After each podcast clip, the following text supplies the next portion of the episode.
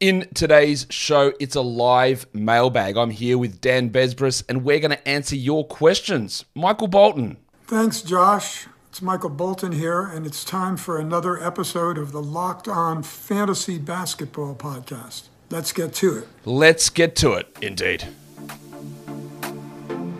You are Locked On Fantasy Basketball, your daily fantasy basketball podcast, part of the Locked On Podcast Network.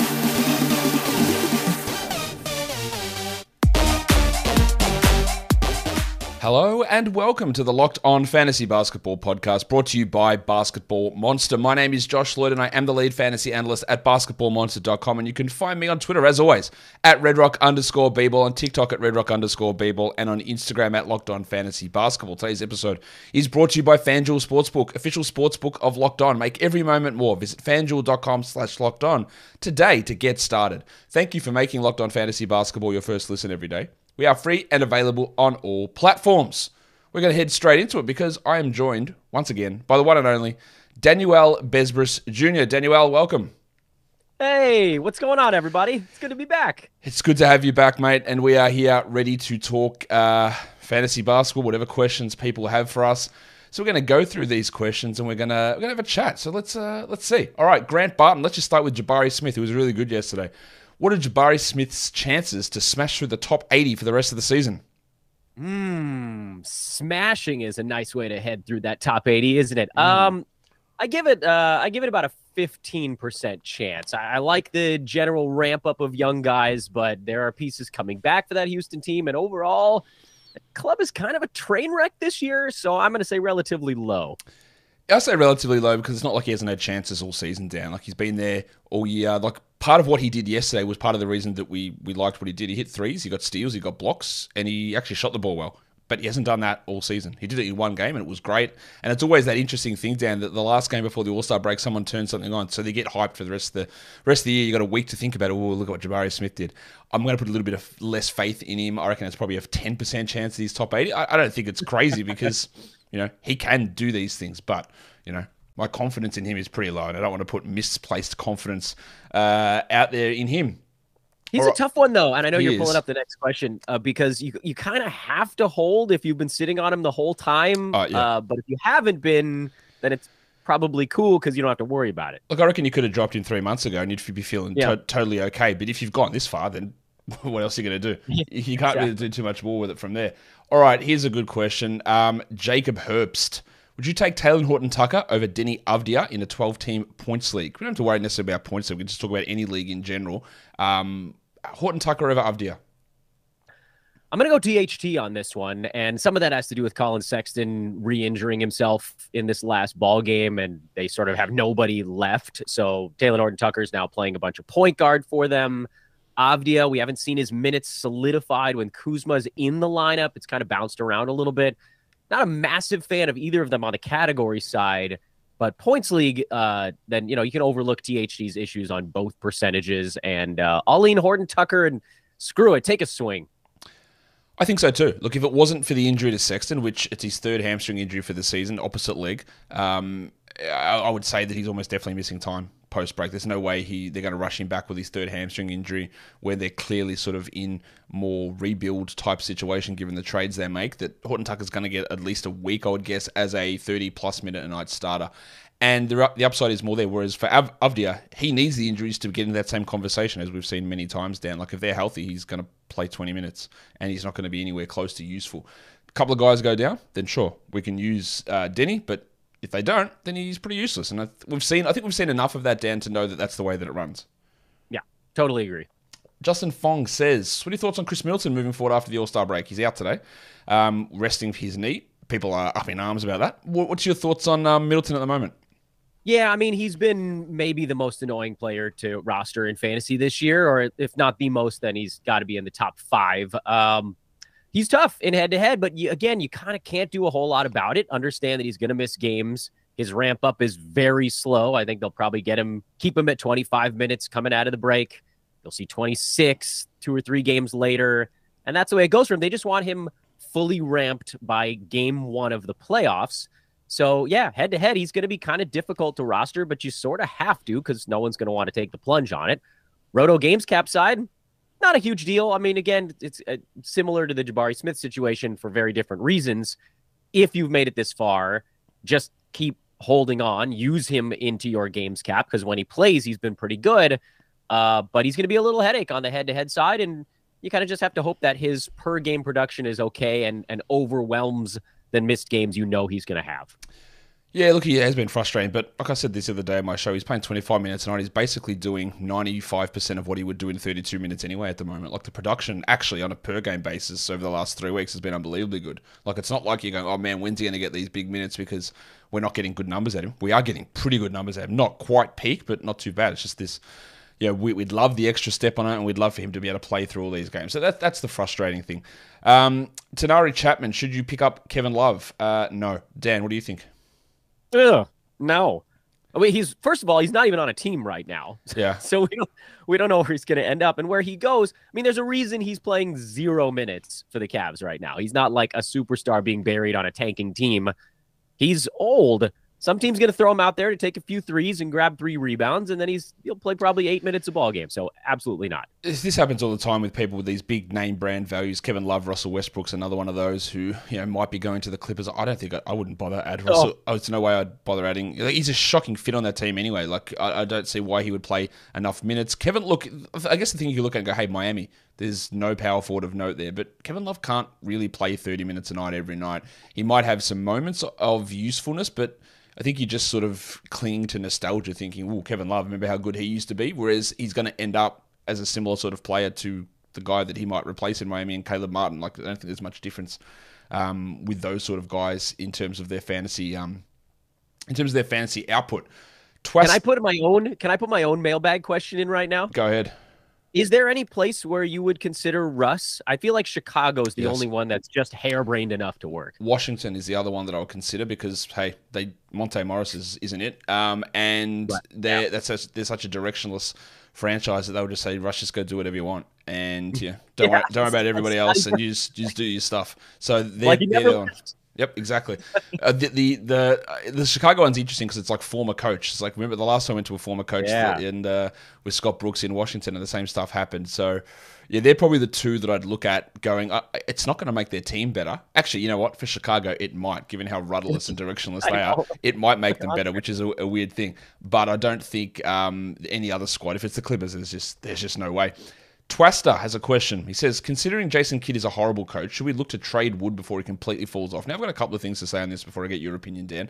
I don't think Jason Kidd's a good coach. I never have. He has improved a lot. But I think this, we need to separate a lot of fantasy stuff. People go, Kidd is so terrible, man. Why won't he play Christian Wood 30 minutes? Uh, because Christian Wood's a terrible defensive player, and yeah. that's why. Like, a kid's rotation is perfect? No, not at all some of your decision making weird. Should he play JaVale McGee? Probably not. Like a lot of the stuff he does is bad, and I think he's in the bottom 10 of NBA coaches very, very clearly. But let's be clear the reason he's in the bottom 10 of coaches is not because he's not playing Christian Wood 33 minutes a night and letting him cook for your fantasy team. That's got nothing to do with it. There's a lot of other things. He doesn't know how to call timeouts or call plays or understand how the game works at times, despite being a Hall of Fame point guard it's got nothing to do with how much you should play Christian Wood. Now, as for Christian Wood, Dan, let's rephrase this question a little bit do you see Wood being a 27 minute plus a night player? No, I don't think so. Um, you know, he went on that torrid run when mm. a hmm. bunch of guys were out and they badly needed his offense.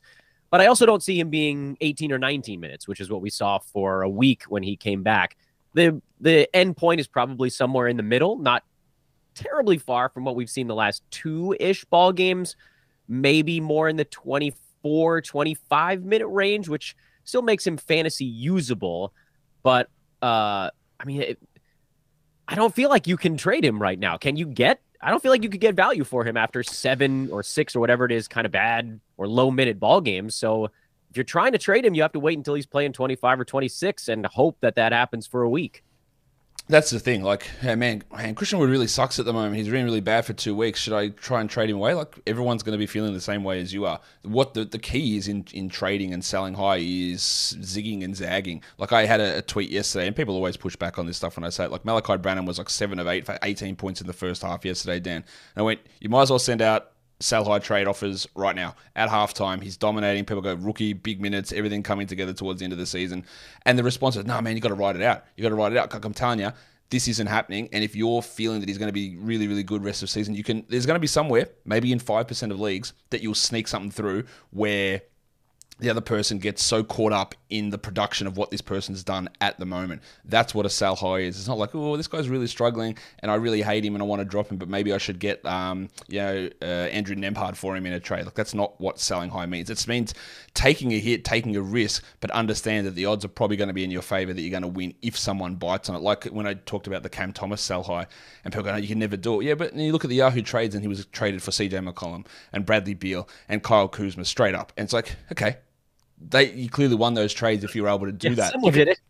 you can't do it in every spot, but it's always worth looking at it, especially when that we all love that emotional high of man, this guy, this young player's going crazy. Look at these numbers. Whoa, he's the next. I saw a San Antonio Spurs people tweet out, man, look at Branham. He's moving like he's Kevin Durant. Like this, don't tell me this doesn't look like Durant. Like I calm down. Like just like, like calm down a little bit before we do that. I, but I people get that game. I, I didn't see Kevin Durant in that game last night. people get swept swept up in it and that's when you that's what you try and pounce on those sort of deals and someone will make a mistake like you see that all the time in twitter threads and reddit threads hey what was the trade that you regretted making people will regret those trades because they end up being bad and you've got to be on the other side to take advantage of those i hope that makes sense we'll get to more in a second but today's episode is brought to you by now, I'm going to get this wrong because I know in America you guys call this different. We call it Nissan, you call it Nissan. Today's episode is brought to you by Nissan. Nissan's most electric player of the week is brought to you by the all new, all electric 2023 Nissan Ariya. Ariya, yes. It's a new electric car. So we're looking at their player of the week. I'm not going to do player of the week. I'm just going to do player of yesterday because Mikal Bridges was amazing. 45 points, 71% shooting, defensive stats. He really took over for that Brooklyn team, and maybe he's their new number one. It looks like he is. He looked pretty good there. He was absolutely electric. He was fiercely elegant, stunningly powerful, and elegantly powerful as well, exactly like the Nissan Ariya. The 2023 Nissan Ariya packs pin to your seat power and premium intelligence all in one EV. The all new, all electric 2023 Nissan Ariya, the EV for people who love to drive. Shop now at nissanusa.com and shout out to Mikal Bridges. Daniel, let's look back at more questions now. What have we got? Kevin Lee says, Is Josh Green a drop? Ooh, that's a tough one. Uh, I don't have the stones to use him against a games cap on the roto side. Head to head, I'm probably hanging on. To me, he profiles as somebody that falls kind of between like 100 and 130, which is typically in 12 teamers just good enough to be kind of like your 10th or 11th starter on your team. It's it's hard to find a guy who can consistently get minutes and have some responsibility. That's the problem, though. He's not going to have a lot of responsibility when that team's healthy. So you kind of have to hope that he fills in the gaps with some threes, better efficiency than the last couple of ball games. Uh, so head to head, I'm holding. Roto, I'm not. The the minutes is true, but you've also got a great counter example to his teammate who plays a lot of minutes in Reggie Bullock and is like honestly one of the worst fantasy players that you'll ever see in terms of getting minutes and doing nothing with them. And this is also one of these ones that I'm really diving a lot into like psychology of of people playing fantasy and the way that we respond to things a lot this season. I think it's really important, mate, and also because I'm pretty screwed up in the head, so you know it's important to try and figure out what's going on there. But when we when we look at someone like Josh Green, like the trade went down uh, Kyrie Irving trade, and Josh Green and Luka was out, and Josh Green put up big numbers, and everyone immediately the trade happened. Man, Josh Green's got to be a must-add player, and I was like, eh, I think he's probably like a 14-team grab and a 12-team maybe. And then th- what happened is that when the big opportunity opened up, he tied that together with like 80% shooting, so everything looked like, see, I told you, he's going to put up these huge numbers. These guys are out, he's going to have this massive role. They're going to rely upon him. But over this last two weeks, he's not a top 130 player. He's not a top 150 player over the last week.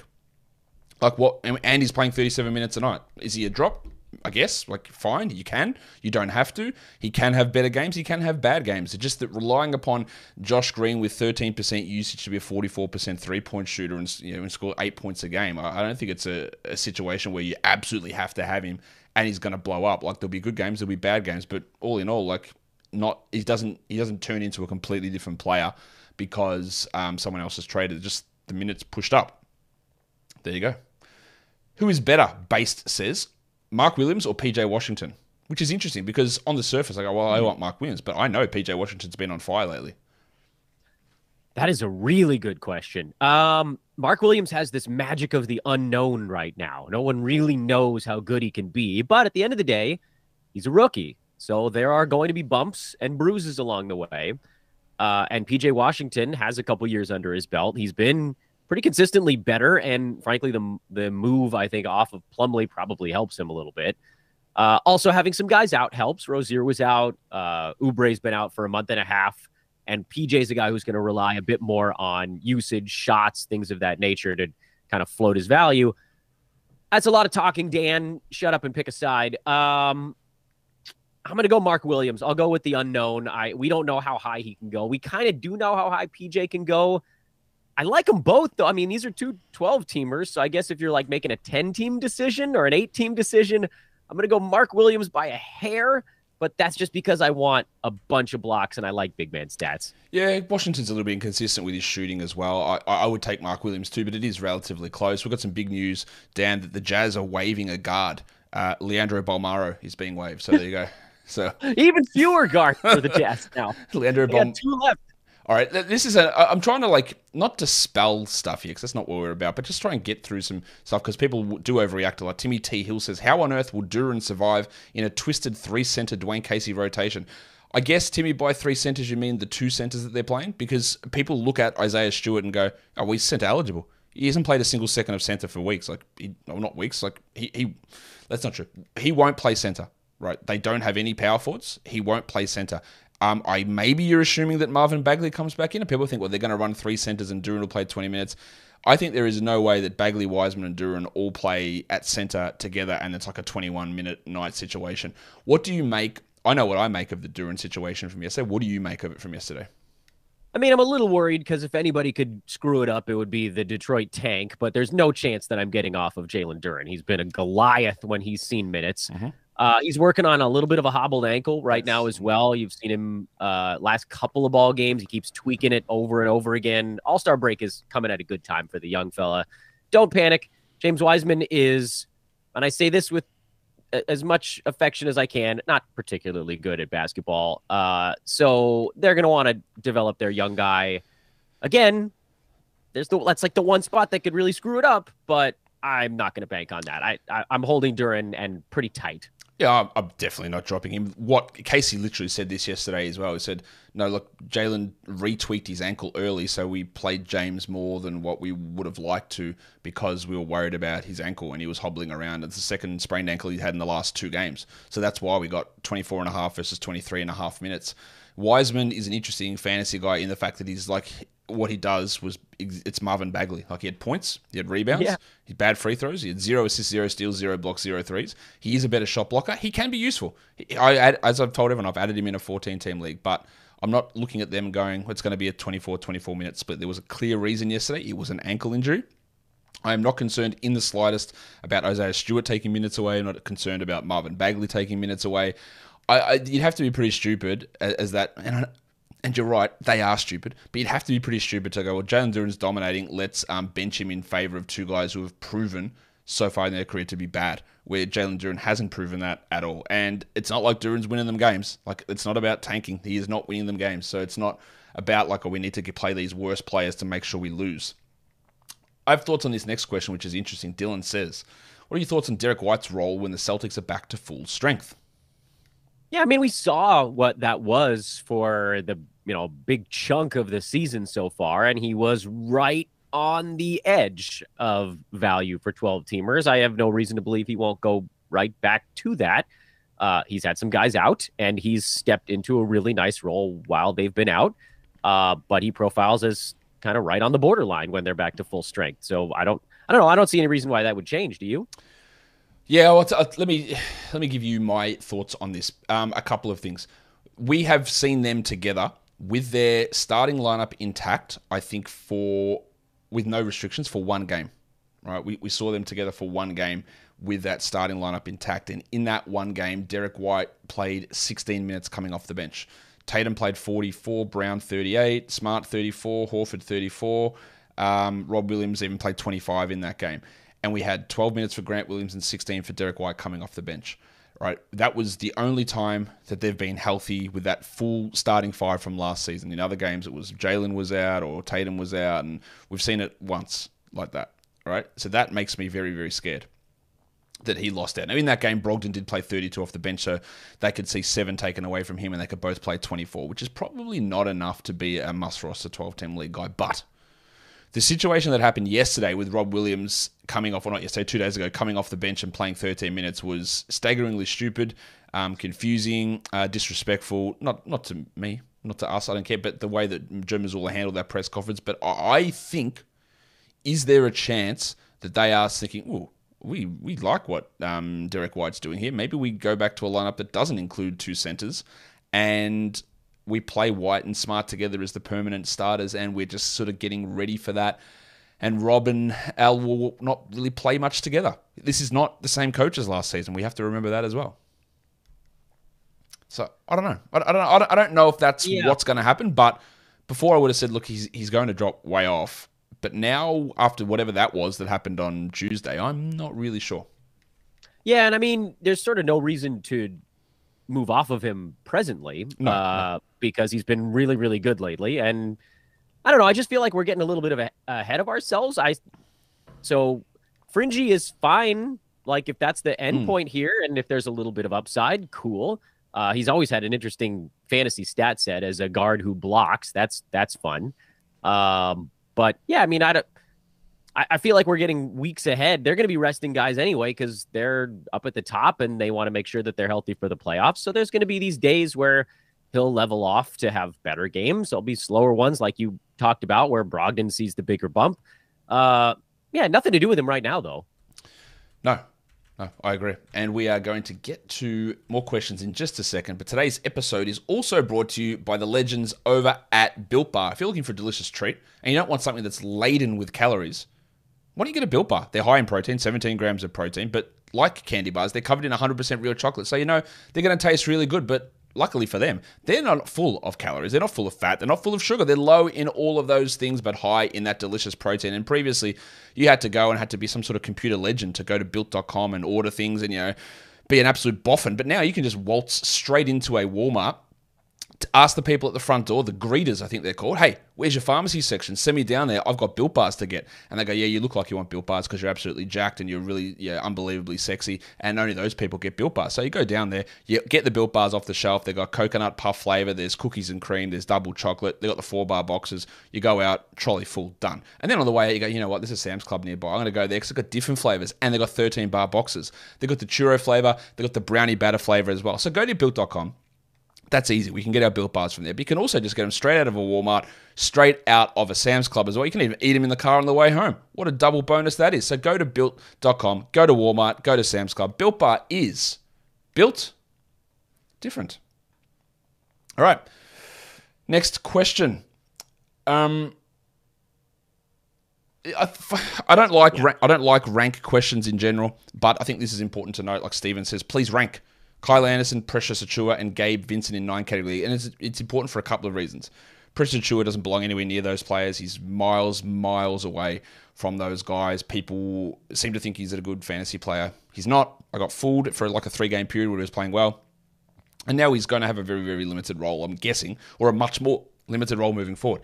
He's nowhere near those guys. But the larger part, I think that, and that's my ranking. Those other two, and then Precious well behind them. I think both Kyle Anderson and Gabe Vincent are 12 team league players, but I think it's more the point here, Dan, when we're talking ranking players in, in fantasy or in category leagues, is that the answer is it matters heaps, but it also doesn't matter because Kyle Anderson and Gabe Vincent are very different players. So you might add Kyle Anderson to your team, and it might be just huge for you. Like it's massive. You don't care about the points. You love what he brings in the defensive stats. He's a pretty strong rebounder. I might be like, hey, I need some points, but I can afford to deal with bad field goal percentage. Um, I can afford to take a risk that Lowry is going to be out. So Gabe Vincent makes more sense for my team. So a ranking to you versus a ranking to me is not even remotely the same thing. And we need yeah, to get this, especially this time of year. Yeah, Sorry, we, I didn't mean to jump in. No, that's right. We need to get this idea out of our head that everything is static and it's like this guy is better than this guy and better than this guy. It's not how it works. It's not how category leagues work at all. And if you have that mindset, then you're going to be a much better player in terms of evaluating your ads and evaluating your trade. So me, it's like me telling you this guy is better than this guy. Outside of if it's obvious, like Precious is miles behind, but even in a situation where like, hey, I need some rebounds and blocks, Precious might be better than some of these guys depending on how your team. He probably isn't because I think he's going to play 25 minutes a night. But it's all about how your team looks, and value can be 40, 50 rank spots apart. And in the end, that rank doesn't matter. Yeah, it's funny. I, I got a question like this on my own show earlier this morning, which was like, hey, is there any problem? Would you have a problem with me trading a top 20 guy for a top 50 guy? And I was like, well, I mean, in a perfect world, you could probably get a guy that fits your team better than the guy you're trading down to. Like maybe there's a decent fit that's ranked near 35 or 40. But ultimately, especially at this time of year, it's about ROI on stuff like this. Mm. Which guy fits your team better? Are you in head to head? And like you said, you're punting points. You love rebounds, assists, steals, blocks, percentages. I mean, slow mo is a brilliant fit for a team like that. You lean into those strengths, and he solidifies your team in a, in a number of ways. Where Gabe Vincent scoring and hitting some threes maybe has no impact on your team at all. And at the end of two weeks, Vincent might be ranked 15 slots higher. But who cares? It doesn't matter. At the beginning of the season, when you don't really know what your team is, I think the rank probably has a little bit more weight. You want those guys that are near the top. You can get more for them back if you're making a trade partway down the line to solidify certain categories in your team. Say, if like a Gabe Vincent, uh, say he was a, a, full season value as opposed to what's been more of a fill in guy lately. Uh, you can get more with those higher ranked guys, but we're in February now. Uh, at this point, you know what your team is, you know what your team needs make the call based on that. Uh, so I'm very much with you, and I had my own rant in the chamber too. yeah, look, it's just like we we reference ranks on our shows all the time, Dan, because it's just it's something that's there that everyone sees. But I think it's always important occasionally to just mention, hey, it's not that's not as important as you think it is. Like it, your own team is way more like you you know your own team, you know how it looks, you know what makes sense in your team versus oh, but what if I lose out on ranks? That's why we when like I've seen this website with this trade analyzer that analyzes whether a trade is fair in fantasy. Stupidest thing I've ever seen in my life. But also, like, like my commission's got to look at this and see whether it's fair, and their rankings got to be within ten spots. Ah. A- absolute bullshit, absolute garbage. And tell your commissioner to talk to me about it, and I'll tell him he's a dickhead to his face because that's just not a system that should work. Like, it's just it's not how stuff works in fantasy in category leagues. Okay. Um, how low is the bar set for KAT returning after so long? Is he worth keeping for playoffs if sitting in first place? A lot of people are asking about Karl-Anthony Towns here. We're looking at a return at some point um, towards the back end of March, it looks like, for Karl-Anthony Towns. What's your overall. Yeah, he's going to be limited, obviously, when he returns down. But what's your overall advice for someone who has Karl-Anthony Towns at the moment? Yeah, I mean, most people are playing head to head and hoping he's back for their playoffs. I don't know that he will be. I, I it's it's a really hard question because if you're sitting on him and you're falling in the standings, you probably have to let go. I mean, you like you can't take zeros if you're fighting for a spot, but Aria's sitting in first place here, so you have the luxury of being able to squat on him a little bit longer. Maybe he pops up by March 10th. I don't know. I doubt it, but maybe. Uh, and even a partially ramped up KAT would be worth having on a on a playoff team. I personally don't think he's back early enough to factor into most fantasy playoffs. This is luckily a much easier easier question to answer on the roto side because you can just stash them and hope that they make it back at some point. But head to head, I think you should be preparing to not have him for your playoffs. And if you have to make the move, you have to make the move. Yep, that's exactly right. Like uh, we don't. It's like the same with Zion. I expect them back around the same similar time, and it's probably going to be Yeah. right smack bang in the middle of your playoffs. And again, if you don't have anyone in the injured slot, then what's the harm? Just he stays there.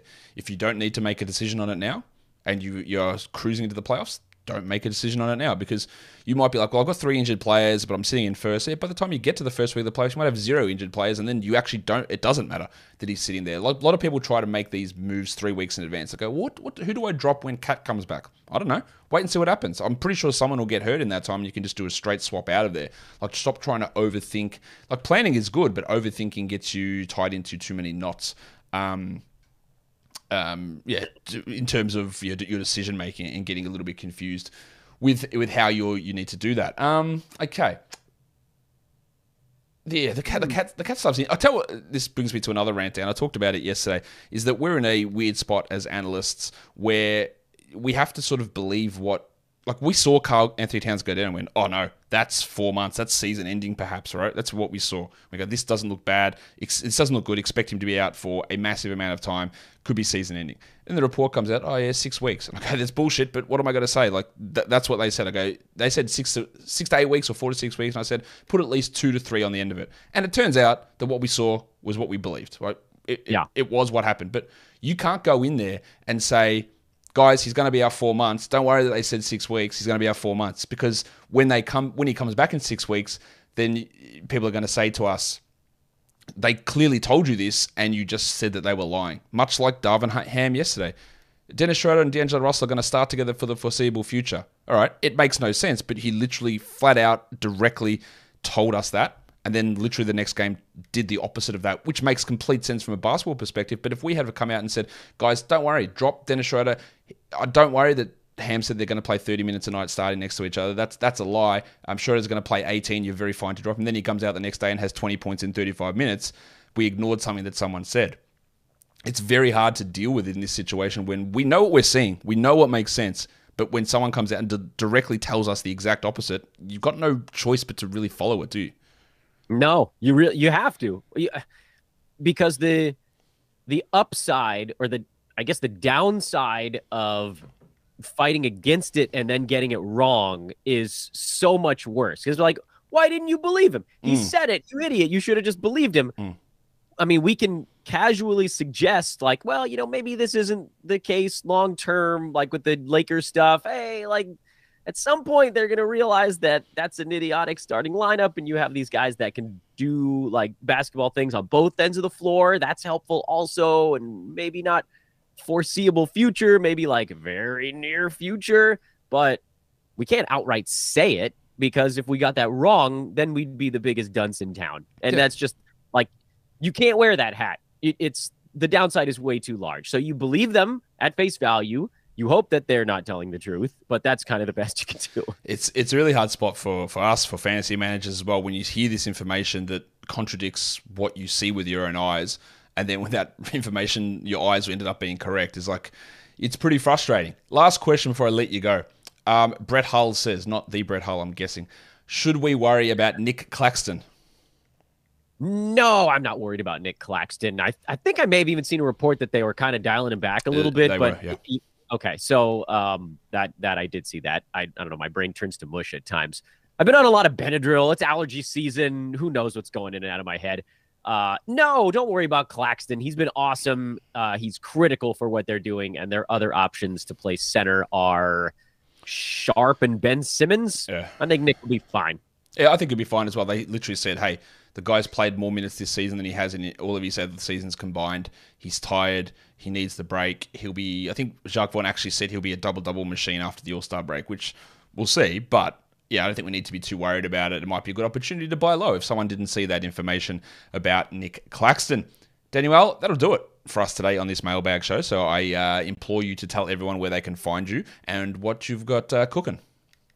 Well, uh, Twitter, I do way, way spend way too much time on social media. I'm fully guilty of that. Uh, but there's things that happen in the NBA all the time, and if you take your eye off of it, the whole damn league passes you by in like 35 minutes. It's really kind of cool, but also extremely frustrating. So find me on Twitter at Dan Besbris. I hope folks will uh, hang out with me on podcasts and whatever other dumb stuff I'm doing.